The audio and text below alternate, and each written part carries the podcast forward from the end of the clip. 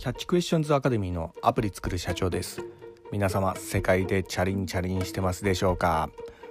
えー、本日はですね人は残りあとわずかに弱いというようなところで、まあ、よくあのマーケティングであの言われたりしているあの希少性の、えー、心理というようなところに関してのお話をさせていただきたいと思います、えー、私のこちらの番組ではですね主にあの iPhone アプリを世界で売るための戦略というような形でいろいろあのえー、ネットビジネスをやる上でのあの心構えみたいな、そんなような部分の心理,、えー、心理学的な話からそれからのマーケティングの話ですね、えー、そういったものを、えー、最近あの中心にお話しさせていただいております、えー、音声メディアの方でですねポッドキポッドキャストヒマラヤそれからスタンド FM とかそういう、えーまあ、あの私の目についたあの音声メディアであの、えー、いろいろ配信させていただいているところがあるんですが、まあ、あの最近はですねあの着地、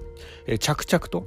少しずつではあるんですがあの、えー、聴講者の方が結構増えているようであの結構私のやりがいにもこうなってきているようなところがあるんですけど、まあ、とにかくですね私のこちらの番組ではですね主にあのエンジニア向けにあの発信させていただいているところがありましてエンジニアの方ってあのやはりあのマーケティングの知識に少しちょっと弱かったりするようなところなんですね。なのでそういったところを、えー、まあ一つあの知識としてお伝えできたらなと思うのとやはりですねエンジニアの方が、稼げるエンジニアにこうなっていただきたいなというようなところがあり、まあ、そこら辺のあのおそらくエンジニアの方のウィークポイントになるかなみたいな形のお話の方をさせていただいておりますが、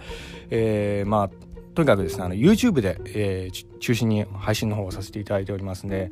えー、主にあの専門的なあの知識の方が知りたいって方でしたらですね、えー、YouTube の、えー、説明欄ですね、えー、そこにあの iPhone アプリの作り方やあのリモートサーバー、えー、ラズパイによるリモートサーバーの構築方法など、えー、あれはあの Python であの主に書いてあるまあ、システムなんですけどね。そういったのも発信してますので、えー、説明欄の方の、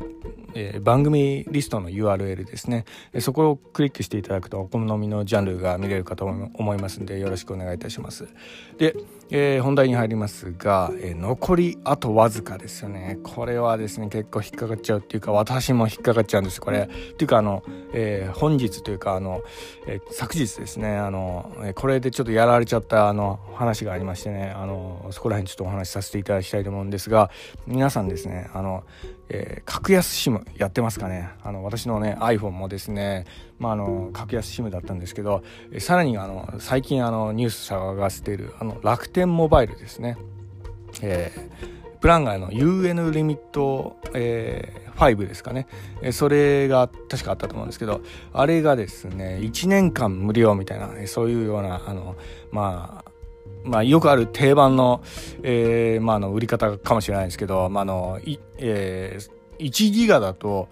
どうやらですね、あの0円以下みたいな、えー、そんなようなあの驚愕的なあのプランが今出てるんですね。えー、で、実は私、あの、大体ですね、外出先であんまり iPhone って、えー、LINE ぐらいしかあんまりやらないかなというような、えー、のがありまして、えー、ほぼですね、Wi-Fi 環境下で、えー、の iPhone って使ったりしてるような手前、毎月あんほとんどね、ギガいかないんですよ。なので、あのこの楽天モバイルいいんじゃないかなっていうようなところがあり、えー、それでまああのかねてより、えー、結構注目はしてたところなんですけど、えー、これもですねあの、えー、残りあとわずか作戦がこっち来たんですね。あの、えーまあ、回線がですねどうやらその300万回線達成するとあの終了するっていうようなこのキャンペーンが終了するっていうような噂が、えー、結構巷であの出回っておりまして、まあ、これはですね、えー、まあどっか公式から出てる情報なんかはわからないんですけど結構あのツイッターとかで、えー、私こう見かけた情報でしてねあの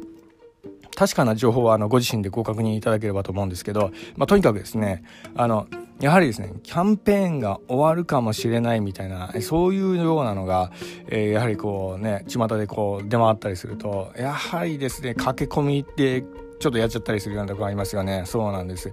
でえー、ましてあの総務省からもなんか結構評価されてるみたいな感じのニュースで取り上げられたりましてで確か200万回線が超えたあたりからですかね一気にこう申し込みが殺到しているような、えー、そんなような状況らしいんですね、えー、それでですねまああの私もあのその勢いにこう押されてしまって、まあ、あの人はですねあの残りあとわずかっていうとあの希少性の心理といって、まあ、いわゆるあの、まあ、ヤフオクとかやってる方は分かると思うんですけどオークションとかですね機械損失するかもみたいなプレッシャーがですね脳裏に横切るんですね。それによって自分も、うん、思いもよらぬ決断にこう走ってしまったりするようなところよく考えずにこう走ってしまったりするようなところかあったりするんですよ。で私もですねあんまりよく考えずに走ってしまいましてやってしまったことこととしてはですねえ実はですね私のあの今持ってる iPhone iPhone10 だったんですね。iPhone10 が未対応だったんですが、ね、SIM カード届いて挿して設定してる段階であれどうしてもなんか動かないなと思ってこう調べたら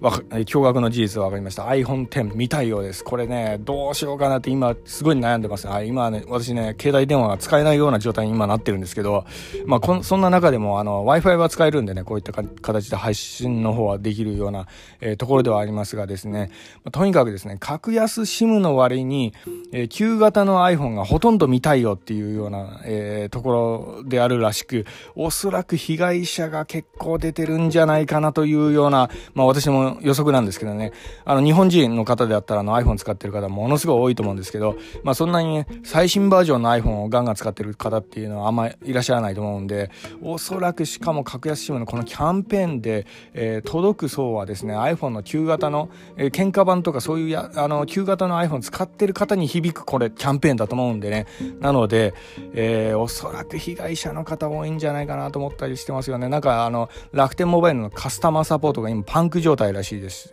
それであの全然あの電話が繋がらないというようなそんなような事態に今なってるところなんですけどね。はい。で少しだけちょっと余談なんですけどあの私 iPhone10 っていうあの実はですね私あの iPhone 買ったらあの結構長く使い倒す派なんですよね。まあ最初始まったのは iPhone3G ですよね。3G も5年ぐらい使ったかな。で iPhone4S 行ってでなんと iPhone4S の次が iPhone10 だったんですよ。っていうような感じでお話しするとですね私がいかに iPhone1 回買ったら使い倒すかっていうのが結構かりかと思うんですけどね。とはいえですね私今現在ですね iPhone10 からですね iPhone SE にちょっと変えてみようかなというような感じで今あの心が揺れ動いております。まあ私的なあのスタイルとしてはですね結構、えー、早い段階のあの買い替えっていうような形にはなるんですがどうやらですね iPhone X がですね、えー、まああの下取りでなんかあのアップルであのえー、3万ぐらいでなんか売れるみたいなんですね。はい。それで、かつ、まあ、今、あの、マスク社会じゃないですか、あの、コロナの関係で。そういったところから、やはりですね、あの、顔認証ってあんまりいらないんじゃないかなって、あの、まあ、ちょうど昨日もあの、ツイートさせていただいたとこあるんですが、あの、本当はやっぱあの、指紋認証の方が今いいんじゃないかなというような感じもありましてね、まあ、そんなようなところから私はですね、iPhone SE に、えー、ちょっと切り替えを検討しているっていうようなところがありました。はい。で、えー、まあとにかくですね、まあ、そんな、えー、今夜なところありますがですね、えー、少しちょっとここら辺で、えー、まとめさせていただきますとですね人の、えー、希少性の心理の、えー、根本にあるものはですね、えー、機械損失に関する、えー、危機感からこう来るんですね。そうなんですよ。人はですね、えー、まあよくこう弱いのは残りあとわずかと、えー、限定販売とか非売品とかえー、キャンペーン終了あとわずか、えー、あああの間もなくキャンペーン終了か、えー、そんなような感じ。でそんなような、えーまあ、ことを聞かされるとですね、えー、このチャンスを逃してしまうという危機感、えそういうようなものに結構異常に反応してしまうというようなところがあり思わぬ決断をしてしまうんであの皆さんご注意くださいというようなところなんですね、まあ、これはですね知っててもですねこういう知識知ってても人はですねいざ、えー、そこにこう遭遇すると、えー、やってしまうっていうようなところはあるのでなかなか予防するのが難しかったりするようなところがあるんですよね、まあ、とにかくですね、えーまあ、これはあの過去動画の方でも私お話しさせていただきましたが人はですねあのネガティブな言葉に異常に反応するこう性質があるんですね。えー、なのであの否定的なこう発言とか、えー、そういったものって逆にですねあの引きつけられてしまうというようなところがあるんです。まあ、あの有名な言葉では、え、例えば禁止だとか閉鎖だとかえ削除されますとかあと違法だとか、えそういうような、えギリギリな言葉ですよね。グレゾン的な言葉、えそういうようなものにこう異常に反応してしまうんです。えまあ、なんでかっていうとですねやはりですねこれはあのえー、やはりこれは人類の大昔の歴史にこう遡るかとは思うんですけどね。石槍を持って何万像を追いかけていた時代ですよ、えー、あれが数万年もこう、えー、歴史としてあったわけで、まあ、あの最近のあのこのね、え、近代社会なんていうのはわずか1000年2000年ぐらいのあのそんだけのこう短時間のレベルなんで数万年かけて何万像を追いかけてたような時代があったんですその,、えーまあ、その時にこう考えることってやはりですね生よりも死ですよね死の危険に関して敏感になるようあの人間っていうのは進化してきたっていうようなところがありますんで、ね、まあ、これはしょうがないんですよね。でそういったところからそういったネガティブな、えー、そういったものにこう反応しやすいようにこう進化してしまったっていうようなところがあるんでね、まあ、これはあの人の差がだと思って受け止めるしかないかなとも思ったりしております。まあ、ただですねここを悪用すると副作用もこうあるので最後その辺もちょっと少し話させていただきますとですね機械損失を煽って、えー、客にあのお客さんに、えー、まあ物買ってもらったりするとですねその反動はやはりこうでかいかなというようなところですねあの楽天モバイモバイルもそうなんですけどサポート体制が今全然こうできてないような状態でもう今パンクして全然つかつながんないみたいなそんなような状態ですよね。で煽ってやはりですね入会とか購入とかさせるとですねやはりあの相応の報いが、えー、結構あるんでここら辺はですねあのぜひネットビジネスやる方はあの気をつけてもらったらというか、まあ、あの結構炎上しやすいところなんでねあの特にネガティブな言葉で引きつける場合は、え相応なものを用意しておかないとこう大変なことにこうなるかもしれないんで、え気をつけてくださいね。あのツイッターとか見てもらったら分かると思うんですけど早速早速ですね、えハッシュタグでえー、楽天モバイル被害者の会みたいな、そんなようなのができてるみたいなんですね。まあその辺であの、いろいろあの、えー、な会話があの、あれこれこう飛び交ってますんでね、その辺はあの、気をつけていただければと思います。まあとにかくですね、まあ私はですね、今現在どうするかっていうのは非常に悩んでるところではありますが、まあ、こういったのも一つの勉強だなと思い、えー、まあ、今回ちょっとお話しさせていただいた次第にあります。はい。本日は以上になります。では最後にいつもの言葉で締めさせていただきたいと思います。IT エンジニアに栄光あれ。